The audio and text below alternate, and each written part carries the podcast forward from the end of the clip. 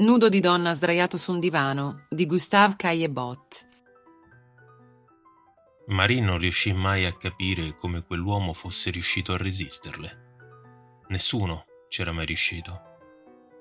A lei piaceva il sesso. Una parte essenziale era quella che chiamano seduzione. Quell'uomo non era bello, forse solo un po' affascinante per qualcuno, ma a lei interessava perché era l'unico che non le avesse fatto un complimento, l'uomo che non l'aveva guardata con un minimo di lascivia. Quell'uomo era una sfida. Riuscì a entrare a casa sua in un pomeriggio di pioggia. Un temporale estivo stava dando il meglio di sé e lei si presentò a casa sua completamente bagnata.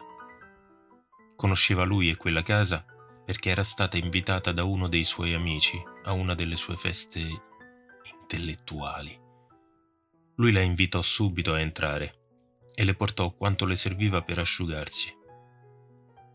Accese il fuoco nonostante la temperatura comunque alta, solo per asciugarle i vestiti.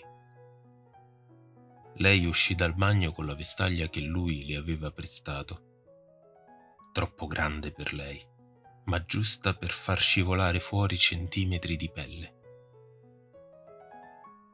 Ma lui era concentrato alla sua scrivania. Lei si tolse la vestaglia e si sdraiò sulle lenzuola di raso. Ma non mi guardi nemmeno, si lasciò sfuggire sottovoce. Lui si girò e sorridendo le disse, Riposati pure se vuoi, io finisco qui. Maria avrebbe capito subito cosa c'era che non andava se avesse letto cosa stava scrivendo quell'uomo. Caro Bernard, amore mio,